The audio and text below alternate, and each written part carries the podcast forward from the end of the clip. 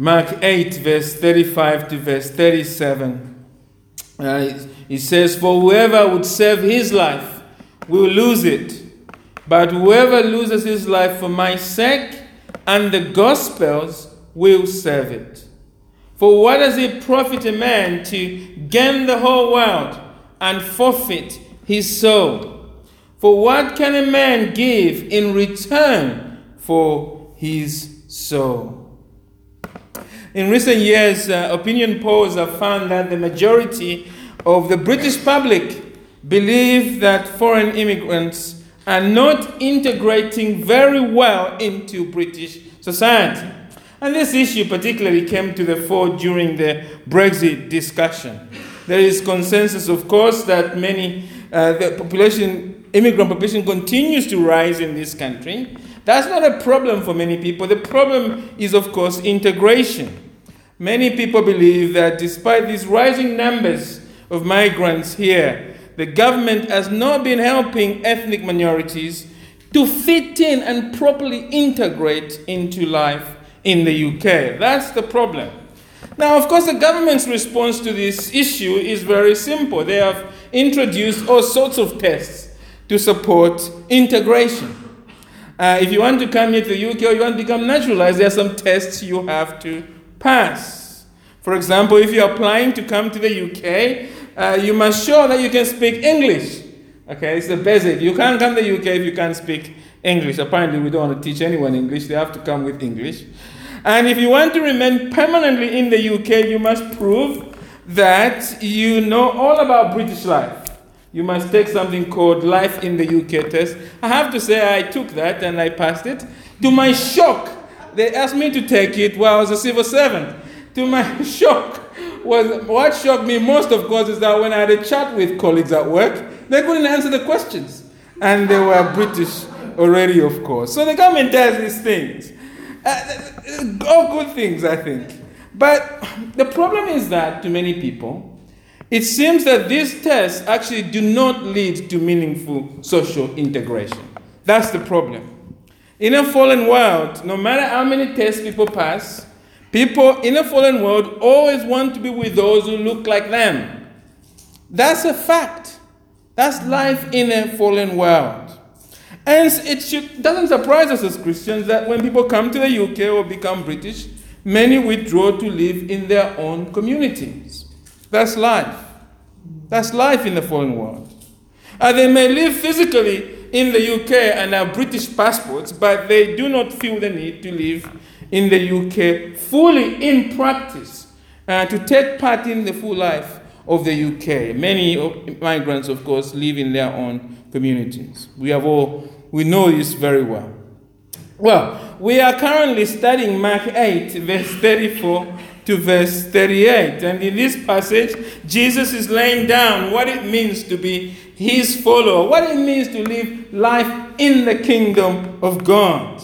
Jesus is speaking to a group of people who, like us here this evening, want to have citizenship, wants to belong to the kingdom of heaven, or would claim we belong to the kingdom of heaven, we, to be with Jesus. And Jesus' message to them and us is very simple. Following Jesus is not like becoming a British citizen. You cannot get away with doing it in name only. You may do that by becoming British, but true change in the kingdom of God involves belonging to the kingdom. To borrow a British phrase, you cannot ride two horses. You can't be on a you cannot be riding on a worldly horse and on a Jesus horse. You must choose. To belong to Jesus is to live for Jesus. You cannot publicly claim you follow Jesus and yet you're living for the world. It's one or the other. For whoever, Jesus says in verse 35, would, would save his life will lose it. But whoever loses his life for my sake and the gospel's will save it. We have this choice life for ourselves, life for the world, or the kingdom of Christ. And we need to get this point. We need to repeat this point many times because you see, the world is saying to us the opposite. And you would have had many sermons that tell you you can have it all. You'll be reading stuff on YouTube, well, watching stuff on YouTube. Let me just be up to date. Uh, oh, which are telling you you can have it all. God is working to give you the best life now. And the truth of the matter is that even as who are followers of, who are true followers of Jesus, we feel somehow like we need to have all this other stuff to have meaning and purpose in life rather than a simple, pure devotion to Christ. That's why we need to be reminded of this issue. You can't have Jesus and the world. That's what Jesus is saying in these verses, verse 35 to verse 37. And I just want to summarize this truth in two points uh, that are in front of your outline on why, which explain to us why we cannot write two authors. Uh, it has to be the world or Jesus. The first truth uh, this passage tells us is that the world is a life taker. The world takes the life of everyone who surrenders to it or who lives for it. That's what Jesus is saying in these verses. And he's actually right in the middle of that in verse 36. In this verse, Jesus poses the most famous question ever. Even non believers, I'm sure, know about this question. For what does it profit a man to gain the whole world and forfeit his soul? And the first thing we have to do when we read that is to ask what does this mean by the world? The word, the literal meaning for the word here means the universe or everything in creation. And immediately when you think about that, when we hear the question, we realize it is a rhetorical question. And it is a rhetorical question Jesus is asking, right? We're not supposed to answer is profit. No, we are meant to see the foolishness, actually, first of all, of living like that. What does it profit a man to gain the entire universe and forfeit his soul? We should see the foolishness, isn't it, of living like that. Why? Because it is impossible. It is impossible. We can never gain the whole world. We can never have the entire universe. Well, we might pretend we're Thanos or something and try and grab it. But we can't. Because in reality, whether we're like Sauron in The Lord of the Rings or Thanos in Avengers, the truth of the matter is that we can't really gain the world because the world belongs to God. To even try to gain the world is nothing short of trying to overthrow God Himself. It is the height of foolishness. But that does not stop us from trying, isn't it? Now, I'm not saying that you wake up every morning saying to yourself, like Hitler, I must conquer and rule the world. That's Hitler's drive. That was Hitler's drive, wasn't it? By all of us, there's this inner impulse within our fallen nature that is constantly driving us to gain as much of this world as you can. And if you looked at your life very carefully, it becomes obvious that your priorities in life are around having as much as you can. Indeed, the entire economic system is based on that. This is how adverts are put to you. You can be this, you can be that. This is how when you go for a job interview, it's put to you. You can have this at work, you can have that. The whole world is programmed to sell it to you that possess, possess, possess as much as you can. And many of you are sitting here, you are living to have as much of this life as you can. More possessions, more power, more pleasure, more recognition by your peers and many other things. You might even be more leisure time. And you believe that the more you have these things, the more you will be fulfilled in life. Now, you may have Jesus on the back of your mind, but the truth of the matter is that fundamentally the way you live shows that you are living for these things. You believe if I only had this thing, I'll be more happy. And we can bring that in the family level, isn't it? If only my husband behaved a little bit, all my life will be better.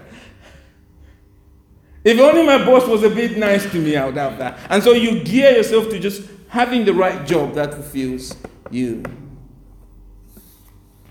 A.W. Tozer says this there is within us this root of fallen life, whose nature is to possess, always to possess. It covets things with a deep and fierce passion. He says, All of us are like that. All of us. People in church, outside church. But Jesus, our Lord Jesus, is saying that living like that is foolishness. But it's more than foolishness, it is suicidal, it's spiritual suicide. Trying to gain the whole world does not enrich your life, it actually murders you spiritually. Look at verse 36 again. What does it profit a man to gain the whole world and forfeit his soul? We must ask then, what does Jesus mean by the word soul? Uh, the, the, word soul there literally means your very life or the deepest and truest part of you. Uh, Jesus is saying that surrendering to the world is forfeiting your life, it's poisoning your life, it is murdering your life, it's killing your very life. Jesus is not saying that by gaining the world you cease to exist. He's saying you are poisoning the very thing you're trying to satisfy. This is a tragedy of human existence. We want fulfillment, but by pursuing fulfillment, we are killing ourselves, Jesus says. In what way are we killing ourselves? Well, first of all, you're damaging the quality of your life right now. Anyone in the world who's living for the things of this world, they're damaging themselves now. You see, trying to live for this world always costs you something. You may have seen the film Limitless, right? Uh, Bradley Cooper there plays a writer who gets access to a pill that exponentially expands his intellect. And in the movie, overnight, he is a genius at everything he turns his mind to. I wish I was like that when I was at uni. He thinks, you know, at such rapid fire, like I'm sure I'll pass every assignment, right? It seems almost like magic. Yet soon, he learns that this near infinite knowledge he has does not necessarily cure life's problems. In fact, we see in the movie that with this dramatic increase in intelligence comes great pain to him, which is rather than being a key to happiness, the whole point of the movie is that these new capacities actually, these new mental abilities he has, becomes crippling. They're a burden. They bring him pain. The film actually, and many others like it, like one of my films I like, Transcendence, um, make the same point, a lot of these films. Even the popular Netflix series Black Mirror are all making the same points. They are saying to us, actually interesting enough, but these are done by secular people, but they're saying to us that grabbing the world, whether it is technology in, in Black Mirror, right, or firm in the case of Limitless, or money, eh, eh, eh, money or other things in the case of transcendence or power, never satisfy us. They're saying to us, the things we are pursuing ultimately destroys us in some way. The things we often pursue, the things you're pursuing, that very thing you're very focused on getting is killing you at the moment. That's what society is telling us. And it is true, therefore, because it accords with what Jesus is saying here. And deep down, we notice that gr- trying to grab the world kills us, destroys us. We know that. How do we know that? Because all of us here are children of Adam and Eve. The reason why the world is able to make movies that make that point is because there is buried within them the memory of the fall in Eden. They can remember Adam and Eve, buried deep within them. And you remember what happened to Adam and Eve, don't you? Sin entered the world because Adam and Eve were not satisfied living for God, they wanted the world. More. They tried to grab as much as they can get their hands on rather than living for God. And it killed them, eventually physically, of course, spiritually, and we are reaping the consequences. And Jesus is saying to us here that living for the world, beloved, destroys us now. It for, we are forfeiting our lives now. But it's not just now, it also destroys us beyond the grave. And this is the biggest loss we face. Look again at verse 37. This sober question in verse 37. For what can a man give in return for his soul?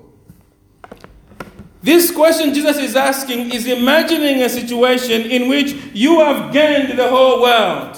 You have lived for everything. You've had that job you always wanted. You have had that family you always longed for. You have had the fame, the reputation, the church that brings so much happiness in your life. You've gained it all, but you've ended up in hell.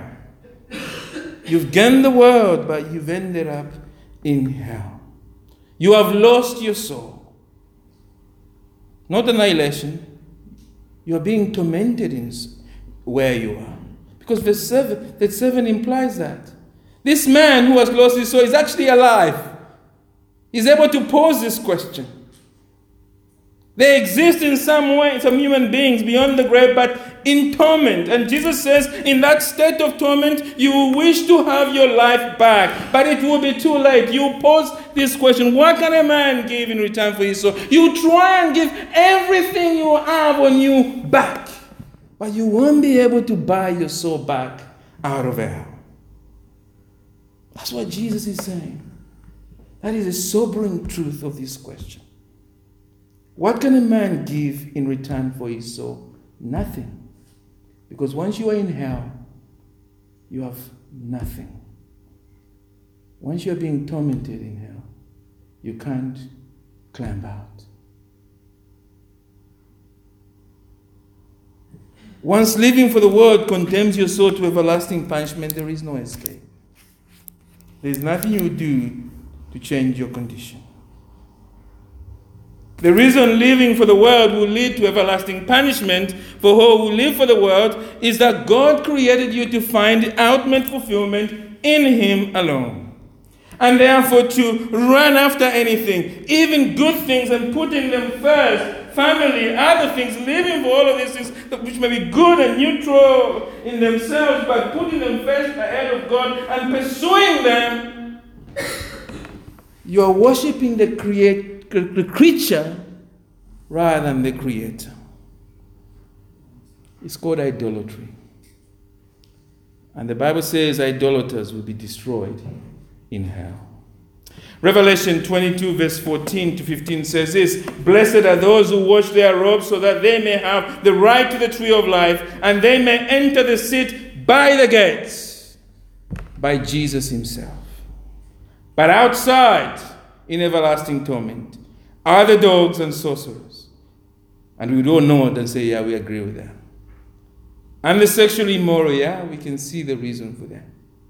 And the murderers, of course, we want the murderers there. But then he has, and idolaters, those who put creation ahead of the Creator, and everyone who loves and practices falsehood. Living for the world is sending ourselves to everlasting punishment. The other reason is why living for the world sends us to everlasting punishment is because Many of the things you pursue in this world are sinful in and of themselves.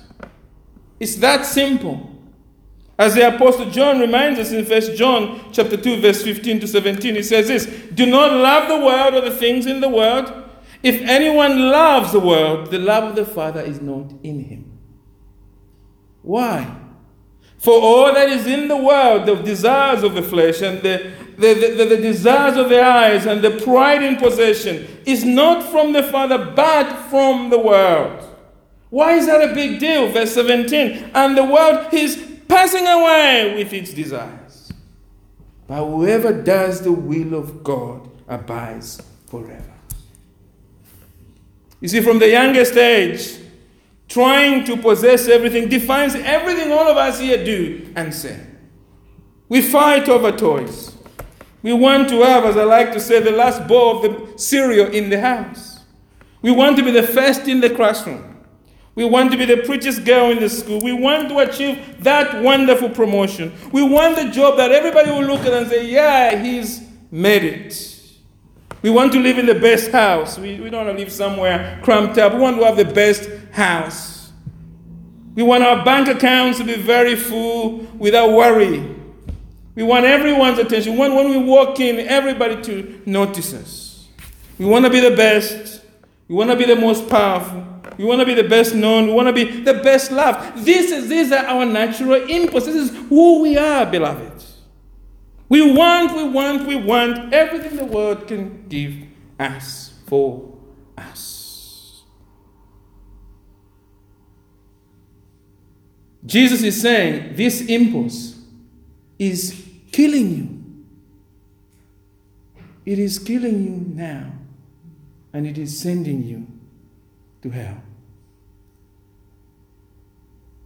Jesus is saying if this impulse is at the heart of how you live, it's murdering.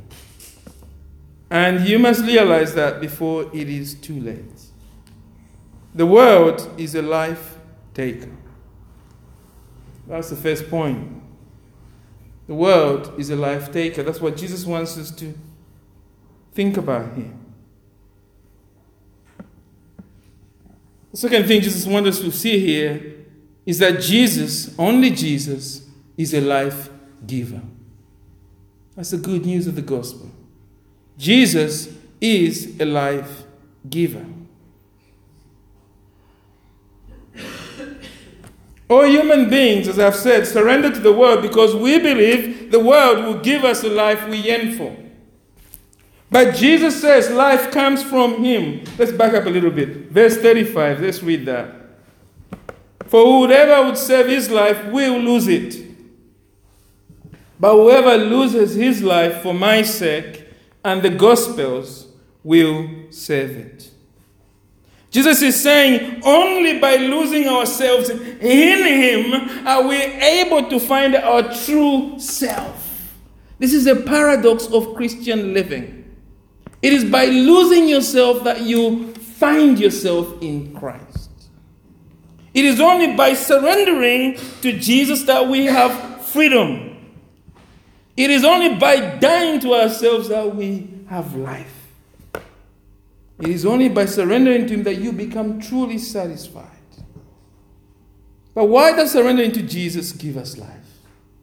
Well, what does it fulfill us? What, what are the claims here? Why, why if do, would I be fulfilled if I surrender to Jesus? Well, the answer is in verse 35 again, isn't it? Did you see that? For whoever will save his life will lose it, but whoever loses his life for my sake and the gospels will serve it. What is the gospel? The good news. What is the good news? The good news that Jesus is God coming to reign, as we were reminded this morning. Jesus is coming to reign. How is he coming to reign? He's coming to reign by ushering in his kingdom. How is he ushering in his kingdom? Through his death, burial, and resurrection, and ascension, and reigning, and second coming forevermore to reign.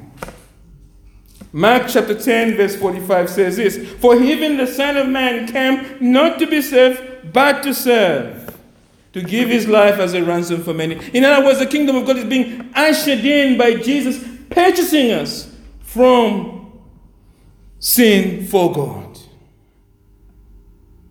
You see, you can only have life. The life you're searching in the world is only found in Jesus. And you can only have it by Jesus restoring you to God Himself. God in Christ gives us new life by dealing with that sin, that virus that cuts us off. Jesus is God's answer to your problem of sin. And if we trust in Jesus and this good news of dying on the cross for our sins, we can have life with God forever. But here's a key point here, beloved. In order to genuinely have life with Jesus, you must truly surrender to Him. And only those who have life with Jesus live go on in surrendering to Jesus. In other words, the proof that you have surrendered to Jesus, of course, in this passage, is that you let go of the world. This morning we said the proof of you surrendering is that you have died to yourself. Jesus is taking a, bit, a step further. He's going beyond yourself now. He's saying, actually, the proof that you have surrendered to me is that you let go of the world. You let go of everything around you now. Not just yourself, but everything around you. You must turn your back on the world. Now, it's important we understand that letting go of the world does not give us life. It is the fruit that we have life with God. Okay? Letting go of the world does not give us life. We let go of the world because Jesus' life has come into us. So there's an initial commitment to Jesus, of course, as I that picture of marriage. But by and large, the fact that we're even able to let go of the world is because the Spirit of God is working in us already, is regenerating us. We've now become His children, and therefore we now have new affections to live for Christ. Our citizenship is now in heaven. Do you remember the story of Zacchaeus? Zacchaeus is an example of someone who the Lord called out, served, and immediately Zacchaeus let go of the world, didn't he? A third of my possession, what did he have? He gave it all away. He let go of the world. Saul of Tarsus, God calls him out. What happened to Saul of Tarsus? He lets go of the world. Great career in Pharisee, as a Pharisee. All his stuff. He says, I count all of that garbage. He says. He counted it all garbage. Beloved, this is what the gospel means for us. Those who are truly converted let go of the world, pursuing. Now, letting go of the world is painful, isn't it? It is costly. It is costly for what has happened in our hearts to become reflected in how we live. It's, it's very, very painful. The, the, the, getting to know follow Jesus, this task, this growth in discipleship when we're truly believers, it will always cost us. And the cost is that we are, it costs us the world. Even the good things of the world. We give up the world. This morning we saw the cost is dying to ourselves. Now the cost is the world around us. It's painful, it's costly to put Jesus first. And Jesus, therefore, is confronting all of us here with a huge question. And we can go through many areas of your life where, where some of the things you, would have to give up, you would end up giving up when you truly surrender to Jesus. But Jesus is confronting here with a question, isn't he? Are you poisoning your life by holding on to this world? Are you, or are you truly living for me? That's the question. So the first question, first of all, is Are you genuinely converted? And the question is this is the question this, these tests are asking again and again Are you a true follower? You heard that question this morning, and you're probably sick of hearing it now. But the question is here Are you, in case you missed it in the morning, I guess, that's why Jesus keeps, repeats it four times here. He's saying, Are you for me or the world? I've been thinking about that. How can I answer that question properly? I thought about that. If I just, if somebody just asked me, Are you for Jesus or for the world? And I think I'm going to answer, Yes, of course, I'm for Jesus. But I don't, so I don't think that question even gets to the heart of the issue here. I thought about asking this question a bit different. I think the best way to, answer, to ask this question is this What are you afraid of losing in this life? What are you most afraid of, of losing in this life? When you find the answer to that question, is what you are living for. That's the God you worship. Is it your spouse? Husbands say, definitely not. right? Is it your children? Is it your house? What would turn your world truly upside down? What are you most afraid of? Is it your house? Is it your health? Is it your job? Is it your church? Is it your car? Is it the respect of your co workers? Or, or is it your intimacy with Jesus? If your fear of losing intimacy with Jesus is at the bottom of that list, it didn't even crop up anywhere in your mind then clearly there's something wrong with your heart. I just want to encourage those of you here that are hearing these sermons and you are perhaps devastated in some sense. And you're worried for your position in Christ. I would say you are in a very good, you are not far from the kingdom, is what I would say. Because to even worry about Jesus and, and, actually be concerned, you know, I have people come to me saying, Oh, you know, I'm doubting my show. I'm saying, You are not far from the kingdom, beloved. Because if you're looking at the scripture and you want to be a true disciple, I worry about those that that, that hear these sermons and it bores them. I worry about those who are not stirred by these truths because they've heard them so many times. If you are worrying about your assurance, I'm encouraged by that. And I would point you to the Word of God here. Because you see, friends, if in that question, what are you afraid of most losing in your life? For you, worry about assurance is that you're afraid of, you're afraid that you may lose God Himself. Well, I think that what that tells me is that you, you, you, you, you are a follower of Jesus. And you need to be encouraged. You want to live for Him. And your sin troubles you. And you should be encouraged by that. I'm worried about those who would never mention God on that list. He's somewhere at the bottom. Because their life is so made with God, they are not troubled by that. You see, if your fear of losing intimacy with Jesus is at the bottom, then clearly there's something wrong in your heart. You are not a true follower, most likely, I have to say. If Jesus, because it shows to me that Jesus is not your greatest treasure. If you wake up in the morning and your sin doesn't trouble you, whether you are stuck, if you're not examining yourself and asking, Am I standing in the faith? then clearly Jesus is not your greatest treasure. And if Jesus is not what gets you up in the morning and keeps you going in the day and you can just get on with life, then you have to be honest, you are living for other things. It is very likely that if we watch the video of your life and listen to what you said and why you said it, would not notice Jesus in your life at all.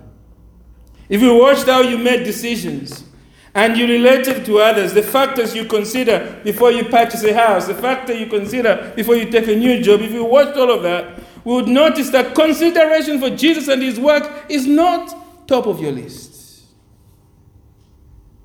We would see that Jesus is bottom. If we saw how you invested your free time, if we saw you in busy and quiet moments and listened to your silent conversations with yourself, it would show, I'm sure, that Jesus is not the center of your life. Your love, your motivations, your goals in life, uh, your greatest hope are worldly.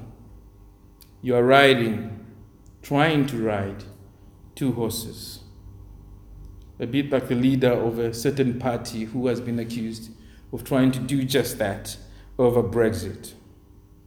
The tragedy is that we are like that leader, many of us who, are, who claim to be believers.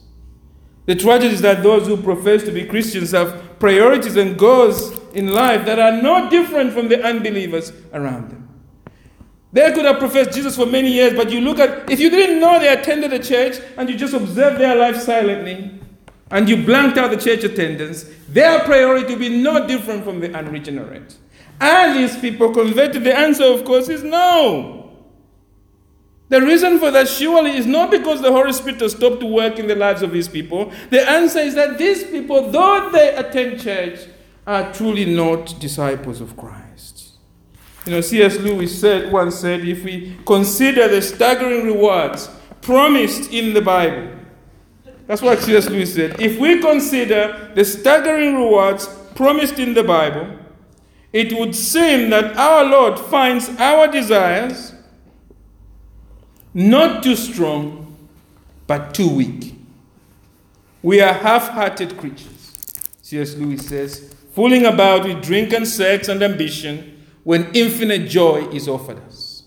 Like an ignorant child who wants to go on making magpies, he said, in a slum, because he cannot imagine what is meant by the offer of a holiday at sea.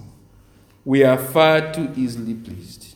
Great quote. I think the point Luke seriously should have seen is that the person who is too easily satisfied by new outfits, new homes, new cars, new businesses, new holidays, new promotion is surely has mind set on earthly things, and therefore cannot truly be regenerate.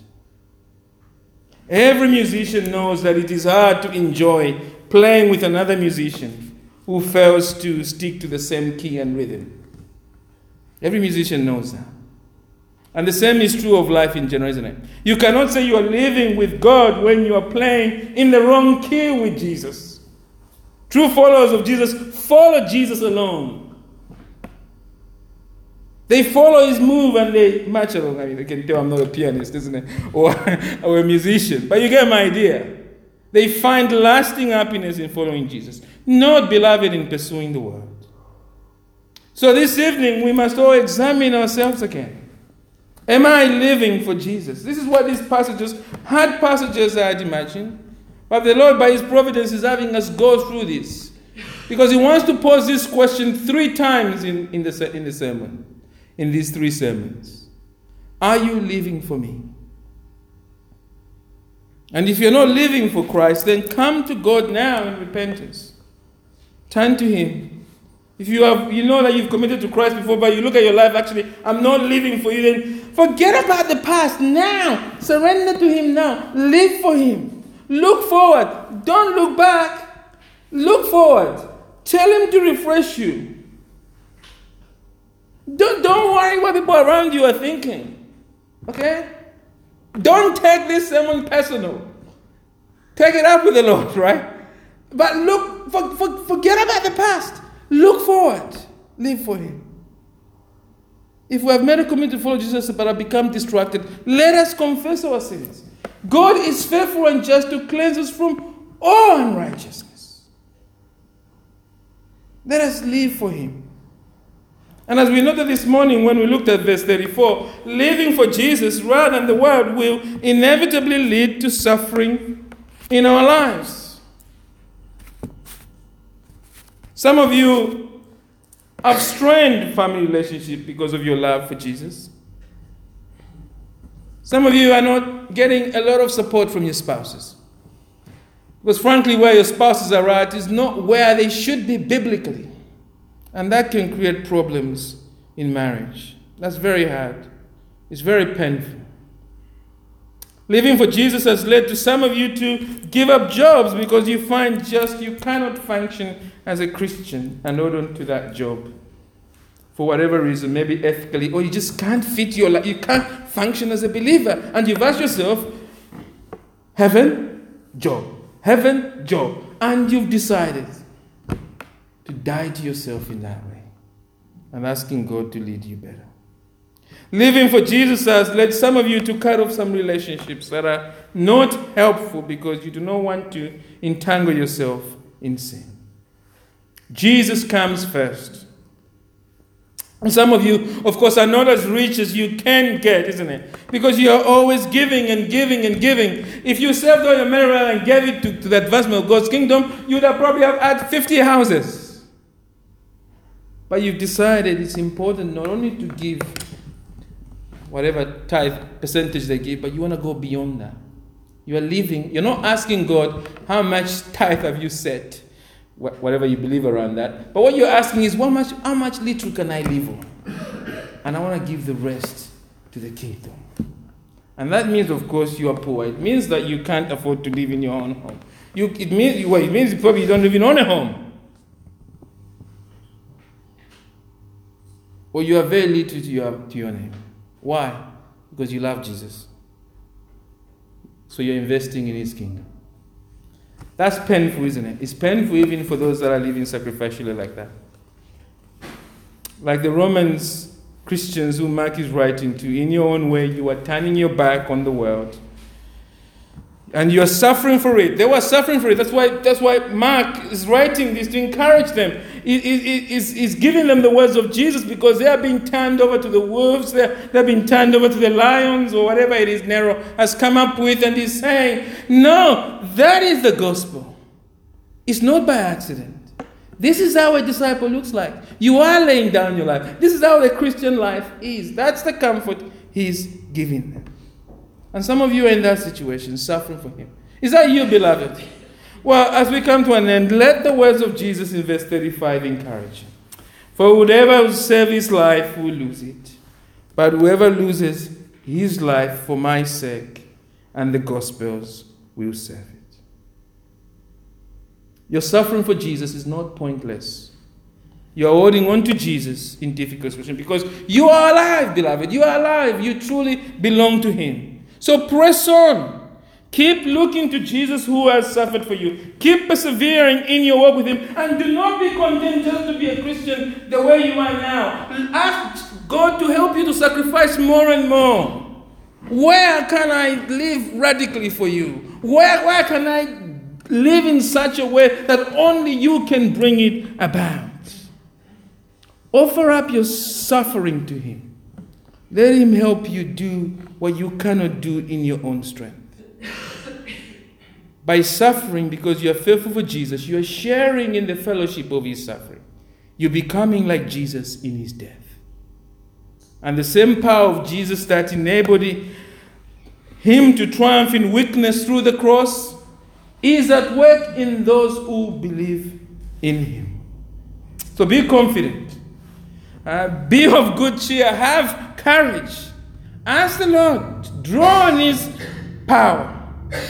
He's standing there in heaven right now, like he stood for Stephen. His eye is on you. So when you feel tempted to let this world poison your soul, keep following Jesus, and he will keep you firm to the end. There is truly no one more glorious than Christ, is there? No one more loving, no one more beautiful than Jesus. And one day we shall see him face to face. This is our motivation to see him face to face, to live with him forever. Your life, if you are in Christ, is safe in his hands. And because it is safe in His hand, we can give Him our whole life every day. And we can run away from the temptation to live for this world.